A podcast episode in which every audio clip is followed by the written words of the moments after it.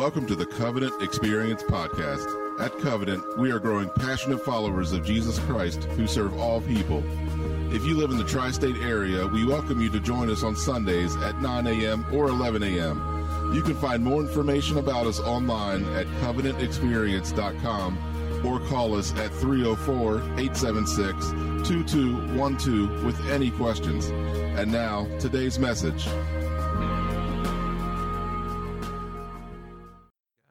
If you have a copy of the scriptures, join me in the very first chapter of the Gospel of Luke. I want us to look tonight and, by His grace, just be encouraged together from what I consider to be possibly one of the most powerful, if not the pow- most powerful passage of Scripture that I think we find in all four Gospels. A message of proclamation that would later be written down by the Lord's servant Luke, but would first come through the mouth of a 14 year old girl. And it is packed full of power. And I think we need some power at this holiday season, particularly this one uh, as all the things that, that we've been made to endure have kind of come down upon us over, over the last several years. Now, that doesn't mean the sentimental stuff doesn't mean anything or that it's evil. In fact, I, I actually like the sentimental side of Christmas. I hope I'm not alone in that. I hope I'm looking at people who just look forward to all kinds of things that we would admit. Some of them are hokey and, and kind of silly, but I like them. I love Christmas trees of all shapes and sizes. I like the big fat green ones. I like the, the silver ones. Anybody remember the silver trees? They're starting to make a comeback. My aunt had one of those. And every time I see one of those, I think about being in her house when I was about five or, or six years old and being instructed by my mother of all the things that I was not allowed to touch. And I really want to touch that tree because uh, it was gorgeous to me. It was just, it was silver. It was, I don't know, it's a redneck in me, I guess. I like shiny stuff. And so that's what I was looking forward to. So every time I see a, a silver Christmas tree, I think of her, but I'm not putting one of those in my living room today because they're outrageous they're just crazy. Like they got really popular and supply and demand. And so I love trees. We have a, a, hotel in the town near where I grew up. It's a Hyatt Regency, huge lobby. And, and at some point, before we come back from our trip to South Carolina to see extended family, we're going to make a trek through that lobby because there's probably a hundred Christmas trees. Each of them are sponsored by maybe a local school or a, a company or, or, or some corporation. And, and they're, you know, most of them are pretty silly and hokey and cheesy. But I like cheese at Christmas. I don't know. There's something just changes about me, and I like cheese. So I like Christmas trees. I like I like white elephant gifts because I get a lot of laughs out of that. Any other time of year, don't give me a white ele- elephant gift in April because I think it's stupid. But the Christmas season just does something to me, and all of a sudden I see value in that, and I start laughing at it. So I love gifts. I love giving them and getting them. I love the trees. I love claymation TV specials every year. All right, I'll be 50 next month. And Rudolph the Red-Nosed Reindeer turns me into an eight-year-old every freaking December. It just happens, right? It just—is uh, there anybody else out there like that, or am I just the only weirdo up here admitting all this myself to you? Yeah, there you go. I love this stuff. I love it. I love it, and, and I, I, I love, in, in my view, Christmas doesn't start until I see that Hershey Kiss commercial, and you know the one I'm talking about. Yeah. The, the, one they, the one they enhanced this recent year. And it's cool, but it ain't like the original, right? And so I, I look at all of that, and, and it just, most of the time, the reason I love it is because it invokes some memories, doesn't it? I, I think back in the past about memories that are evoked, people that I love, circumstances, like that silver tree. Immediately I correlate that to my aunt. Or I see Rudolph in claymation, and I think of my grandmother. But there are also some times where those kinds of memories evoked a very different kind of emotion out of me. And you may know what I'm talking about. Something that in the past, at a past Christmas, might have taken your happiness and taken it to the next level, but, but maybe that thing, whatever it is, now reminds you of someone who's not here this Christmas anymore. And so there's no happy to be enhanced. And the thing about sentimental stuff at Christmas, it can enhance happy, but it can't do nothing with sad. Have you ever noticed that? And sometimes, in fact, it'll make sad worse. It'll make depression worse because you're going to remember something that once was. Maybe it's its base is just financial. I was doing pretty good a few Christmases ago, and now I, I hear this song that reminds me of days when I had it better, and I don't have it so good right now. And it, and it just induces, and, and truthfully, even if you've not had any kind of acute pain or tragedy, just the flurry of activity. I talked to you, some, some of you outside the lobby before you came in, and the same was true of the four o'clock that sat here before you. The same was true of the group that was here at six o'clock last night. And, and I talked to you, and you go, Yeah, I, one woman told me, she said, I'm, I'm just thankful to be in this room and be do nothing but just sit here for about an hour. Because, of, yeah, see, she wasn't the only one, was she? Because there's stuff coming. And you got that flurry of activity. So there's no, there's been no acute trauma or tragedy in your life, but just the normal stuff, the shopping, the rich food, it all kind of collides and creates this fog of war that, that we call the Christmas season. And it can leave you tired and bewildered and sometimes a little bit sad. And for some of you, 48 hours from right now, that's exactly how you're going to feel. And that's another way of saying most celebrations at Christmas, particularly those of the sentimental sort, they tend to actually be rather disempowering once you get beneath the surface, don't they? Doesn't mean they're wrong. It just means that all they can do is anybody use that red and green sugar at Christmas on top of a cupcake or vanilla ice cream or lasagna? I mean, just right. It's red and green sugar. I mean, if crying out loud, just put, put it on everything. That red and green sugar, it doesn't fit on everything, though, does it? It doesn't fit really on lasagna. And, and the sentimental stuff is kind of like that sugar. If you've got something that's already sweet, if you had a sweet year, a happy year, you go right ahead and pour that stuff on top, and it it just adds to the flavor. But if you've had a bad year, that sugar doesn't help it. You need something far more empowering than that. And when you don't get it, I think sometimes that's where the intense sadness comes from because the stuff we use to try to cover it up, it isn't real. And so this morning, this, this morning, listen to that. This evening, here's what I want to do. I want to introduce you to the first Christmas hymn that was ever composed. And it's not, there's no fat Santa in this. There's no mistletoe to kiss anybody under. There's no eight tiny reindeer. There's no silver bells or white Christmases. This is a war hymn. But it is given to us to empower us during our worst moments, especially at the holidays. I just want you to listen. If you, even if you can't follow along in your own copy of the scriptures, beginning in Luke chapter 1, verse 46. And Mary said, My soul magnifies the Lord, and my spirit rejoices in God my Savior. For he has looked on the humble estate of his servant. For behold, from now on, all generations will call me blessed. For he who is mighty has done great things for me, and holy is his name. And his mercy is for those who fear him from generation to generation. He has shown strength with his arm. He has scattered the proud in the thoughts of their hearts. He has brought down the mighty from their thrones and exalted those of humble estate. He has filled the hungry with good things, and the rich he has sent away empty. He has helped his servant Israel in remembrance of his mercy as he spoke to our fathers, to Abraham, and to his offspring forever. What you just heard and what I just read is no less than a powerful and poetic expression of already declared victory. And what makes these words mind blowing is not only who first utters them, but the context she finds herself in when she utters them. This is a 14 year old girl. She's engaged She's been told by an angel that although she's still a virgin, she's pregnant, and the child that is within her has been put there by the Holy Spirit. Imagine how her daddy first responded to that. I mean, let's just be real for a moment. Is that going to be, is your first thought going to be to believe this person? I, have been chaste. I've, I've, been faithful. I've done everything I've been asked to do. This child was put in me by the Holy Spirit. This is what's going to happen. This child is the Son of God. Imagine, even outside her family, what has been said to her, what has been said about her. The disappointment in her fiance's eyes. Because later on in the story, Gabriel's going to have to show up and knock Joseph about the head a little bit in order to get him to see. She's telling you the truth.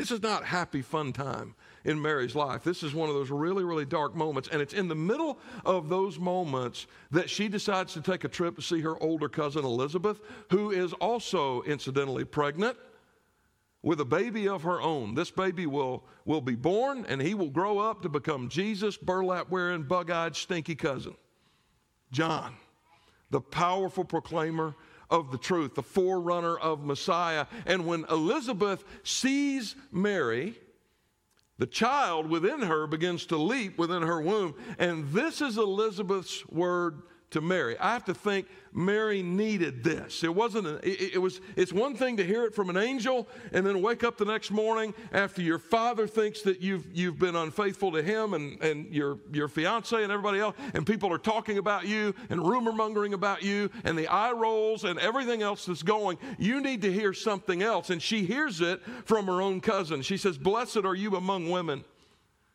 Had to feel good, didn't it? After all the other things that she probably took, blessed are you among women, and blessed is the fruit of your womb.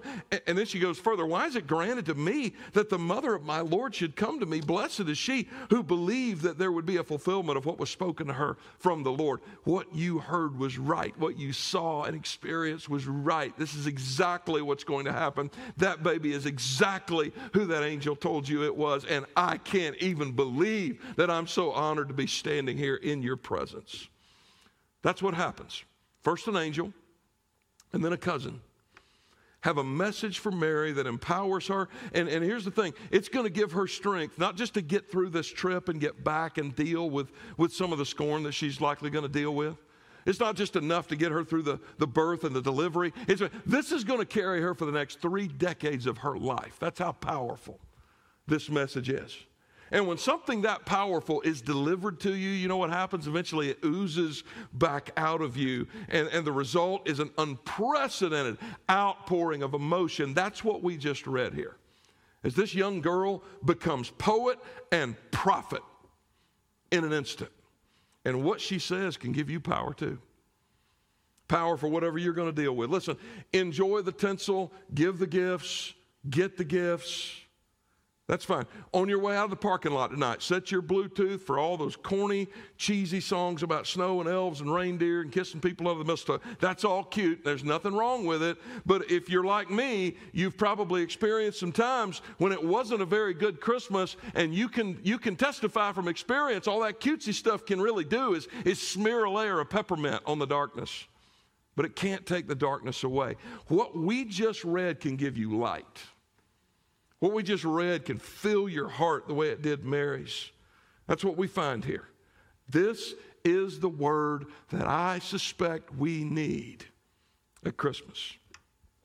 First of all, because it empowers our destiny and our future. Can you, can you imagine what it must have been like?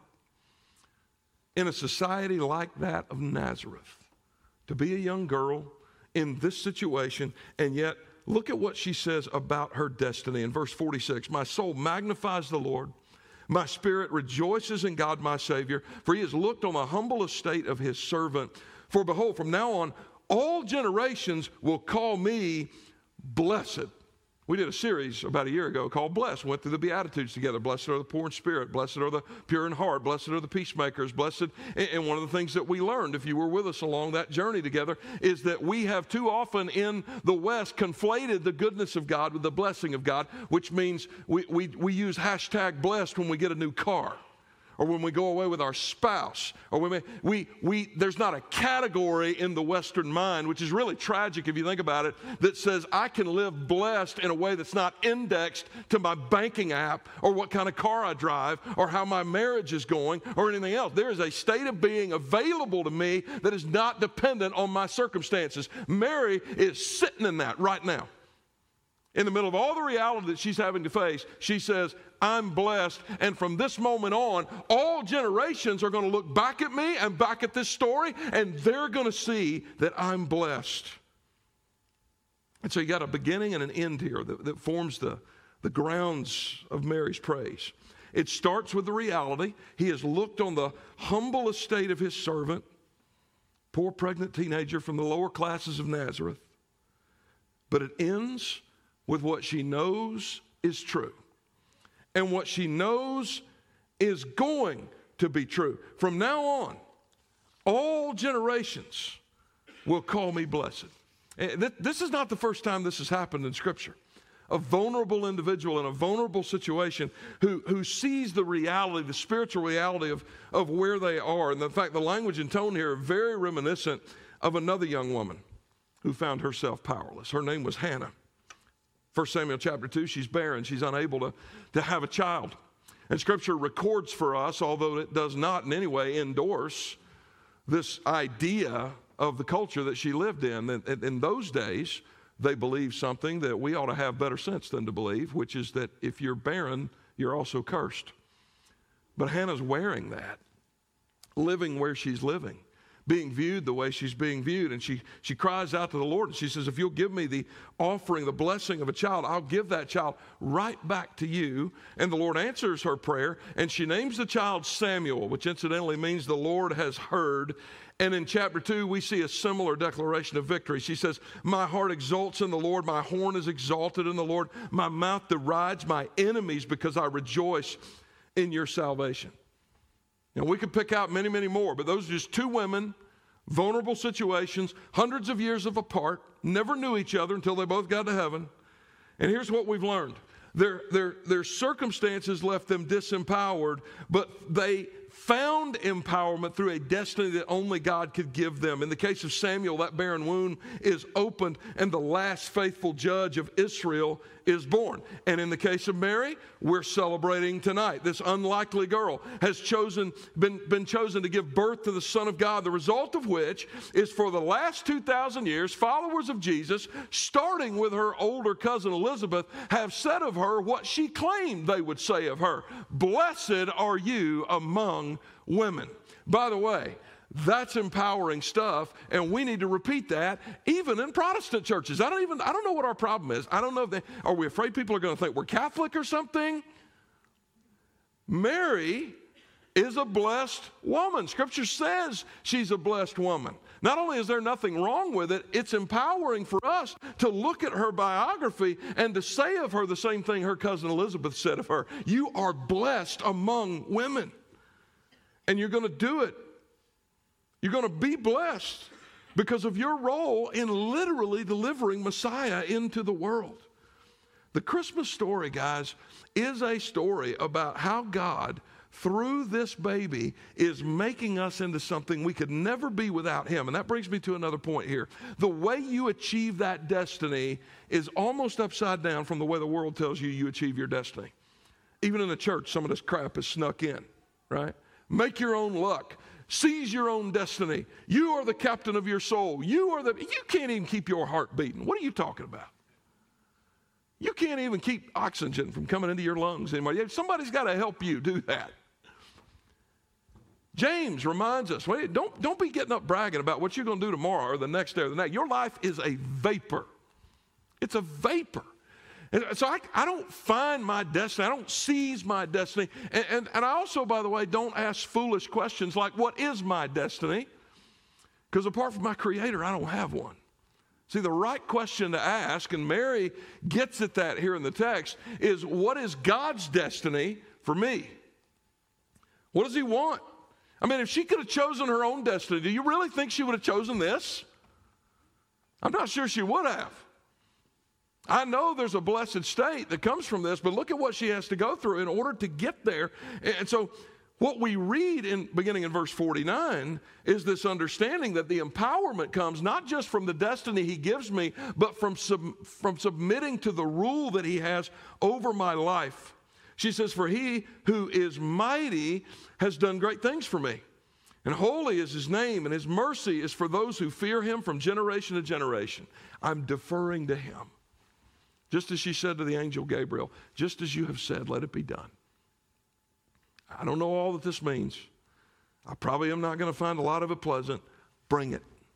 If this is from the Lord, bring it.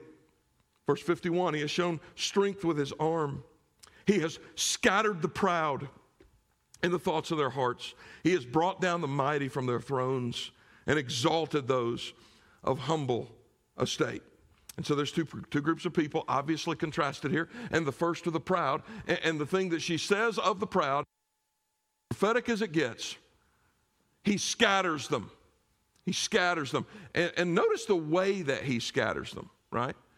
He doesn't run them through with a sword, he doesn't kill them. Any, any of us who believe in the God of Scripture know that if that God desires to do so to any of us, he can leave a greasy spot where we used to be. You agree? He could do that if he wants to. He's not doing that here.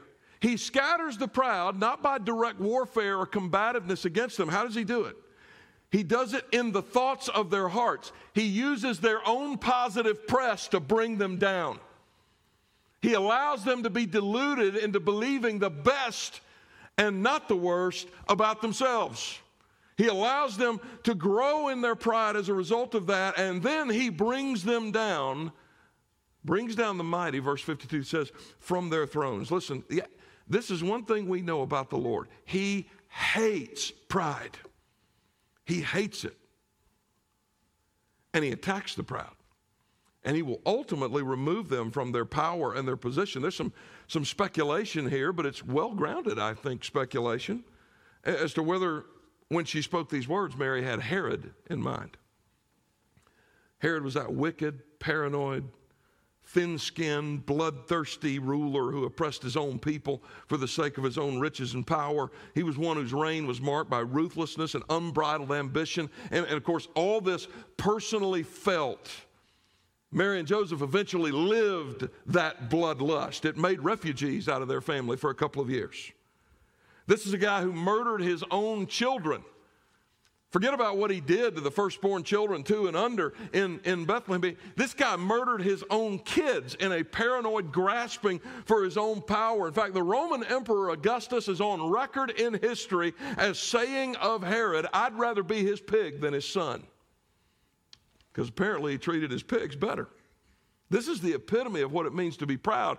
And what we know happened to Herod was the depression and the paranoia combined to turn into some form of madness toward the end of his life. And that was complicated then by what the Jewish historian Josephus called Herod's evil, which, as best as we can tell, was a chronic, incredibly painful form of kidney disease coupled with a form of gangrene that would slowly and agonizingly take his life by 4 BC not long after the birth of Jesus. So you have this mighty king, the ruthless warrior, humbled, brought down from his throne, while the humble teen girl from Nazareth prophetically had declared, in all likelihood, just a few months even before this happened to Herod, he has brought down the mighty from their thrones. God hates pride, and he brings it down every single time. But you know what he loves? He loves the humble. And of the humble, she says, he, he exalts them, he lifts them up. Ruthless kings are going to eventually suffer in anguish. Mighty emperors like Augustus are going to remain oblivious as to how even the, the executive edicts that they, that they issue are all done under the hand of a sovereign God who's guiding it all.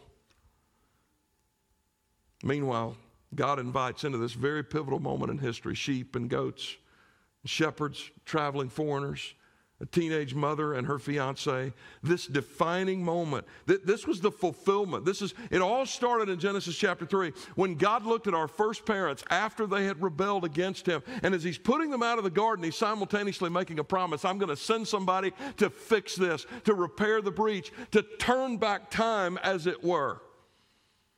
C.S. Lewis said in the Chronicles of Narnia that death itself would be reversed. I'm going to send somebody to do this. And now we see it happening in history.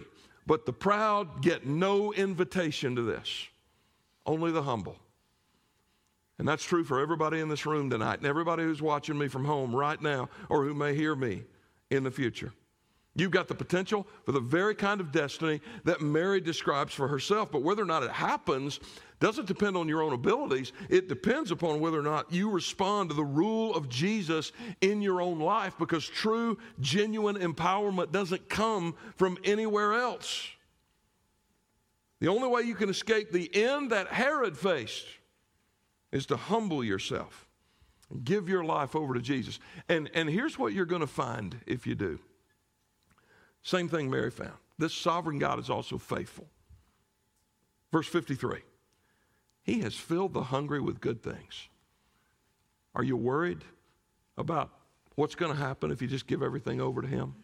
You're worried about what's going to, are you concerned that if you let go of the reins of your life and turn them over to Jesus, that somehow you're not going to have what you need? Are you still kind of trapped in that, that, that mindset that, well, things are bad right now, so what I need is another situation, I need a, another circumstance, or I need this, or I need that, which is just another way of saying I need more control over my own life. I need more power over my own life. Listen to these words. The God who asks you for everything fills the hungry with good things, but the rich he sends away empty. People who don't give him everything, this is their end. He has helped his servant Israel in remembrance of his mercy as he spoke to our fathers, to Abraham, and to his offspring forever. This child represents the promise that God made first to our first parents in Genesis chapter 3, but then a few chapters later, about nine later, when he begins to actually start working out this promise in history, Genesis chapter 3, it's made almost an abstract. We know it's coming because God did it, and God doesn't lie, and He always tells the truth. But, but in Genesis chapter 12, and then later in Genesis 17, we start seeing this, this promise begin to be worked out within human history. So He makes the promise again, not to Adam, but to a man named Abraham. He's faithful. And some of you need to re- be reminded of that, I think. I, I think the dark times that so many people face. So it's one of the reasons that depression and other kind of things spike at, at the Christmas season. And I think for far more probably of us than was true even 24 short months ago, we've been through some darkness. And maybe you're wondering, where can I find light? That sentimentality is not doing anything for you this year. I talked to a young lady just yesterday in town I'm just waiting on January the 1st. I hate this time of year. I can't stand it. Gave me all the reasons why. Bad situation, dark moments. She can't be the only one. She can't. And you might be wondering, as you look at another vulnerable person in a similar circumstance, here in Luke chapter 1, how can she speak like this? How, does that happen? Hey, is there a way I can get whatever she's got? Can I smoke whatever she's smoking? Like, can I, can I get some of that? I want to feel that way. I want to feel that way. Remember that you serve a faithful God who always keeps his promises, and sometimes that's all you got in this life. It's just a belief that he ultimately will. Now, you've got the, the story of the scriptures that reminds you time and time and time and time and time again that he always does, that he never lies, that sometimes it's hundreds of years beyond your own death before he finally keeps a promise, but he always does, and he's always faithful. Mary has to believe that. She has to cling to that because that's all she's got. Because a few days after this, she's got to go back to Nazareth. Best we can tell, she spends about three months with her cousin Elizabeth. All right, that, that's a trimester. So when she goes back, if she didn't have a baby bump before, she got one now. And all the rumor mongering turns into, oh, now we see it. Now there's evidence. There's fact. She's, she's going back to this life, the scorn, the eye rolls, a, a fiance who eventually will come around, but probably hasn't come around yet. Back to a life where for years She's going to see her son scoffed at as some kind of illegitimate child. The same problems, the same darkness, the same discouraging situation she left behind in order to visit her cousin. And I'm bringing that up because I suspect that for some of you, that's what January the 26th is going to look like. Holiday's going to be over. You're going to return to what was. And you're going to remember and discover, rather, that, that what was is now what is. Absolutely nothing has changed. And the question is not whether it will. The question is whether you will wake up December 26th or the 27th, because that's when most of you go back to work, right? with a fresh empowerment to face these challenges. And the only way you can do that is to draw your strength from the very one that Mary now carries in her womb as she writes these powerful, powerful words. But he's faithful to you. The first one he changed was his own mother. Why would he not do the same for you? This is the Son of God who came into the world, who lived in absolute perfection Something you couldn't do, something I couldn't do, and, and nevertheless, something God requires not an inch less than absolute perfection. That has now been made available to you and to me in the life of Jesus. And the sin that we have committed that has separated us from this God was paid for when He willingly gave His life and He died on the cross for your sins and for mine. He rose bodily from the dead, among other reasons, to demonstrate for us that it was all true. He ascended to the Father, and that baby who first changed his own mother's heart while he was still in her womb, reigns from the right hand of God at this moment. Will you believe him or won't you? Will you submit to his destiny for you or won't you? Will you trust him that he is faithful or won't you? But I'm telling you, that's the word you need. That's the word you need. And you don't have to trust me. You don't. But it'd be really, really good for your soul right now to trust a 14 year old girl who just delivered what's perhaps the most powerful sermon in the entire New Testament about her son. Come to him tonight. Will you pray with me? Father, we thank you for the coming of Jesus. We thank you for this reality and the way that it can lift our spirits. And so, Father, if there are those today struggling, and I know there have to be, may they find encouragement today. Not in a, a changing circumstance, although certainly, Lord, you have done that in the past. But the way in which you get glory is, is your business. And so, Lord, it's, it's difficult for us sometimes to, to be humble enough to submit to that. But I pray, Father, I pray in the name of Jesus that you would encourage these brothers and sisters tonight. And Father, if there's someone here who's questioning who you are, the validity of faith, who is this Jesus? Maybe there's someone here tonight as glad as we are to have them. Maybe they're not all that glad to be here. Maybe they, for all we know, they came here because a, a relative, they feel forced possibly even to come by a relative. I pray for that person, Father, that the message from this young lady penetrates their heart and their mind and helps them to see that there is light and there is power in this season. And so, Lord, even as we gather around trees with our, our relatives in the coming days, help us to remember that. May we take courage in that. May it change us. May it ready us for the future that you have for us. I pray this in Jesus' name. Amen.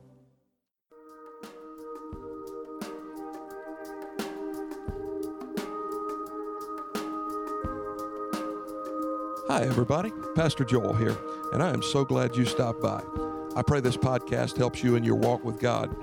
And if you're listening with questions about faith of any sort, God is not afraid of those questions, and neither are we.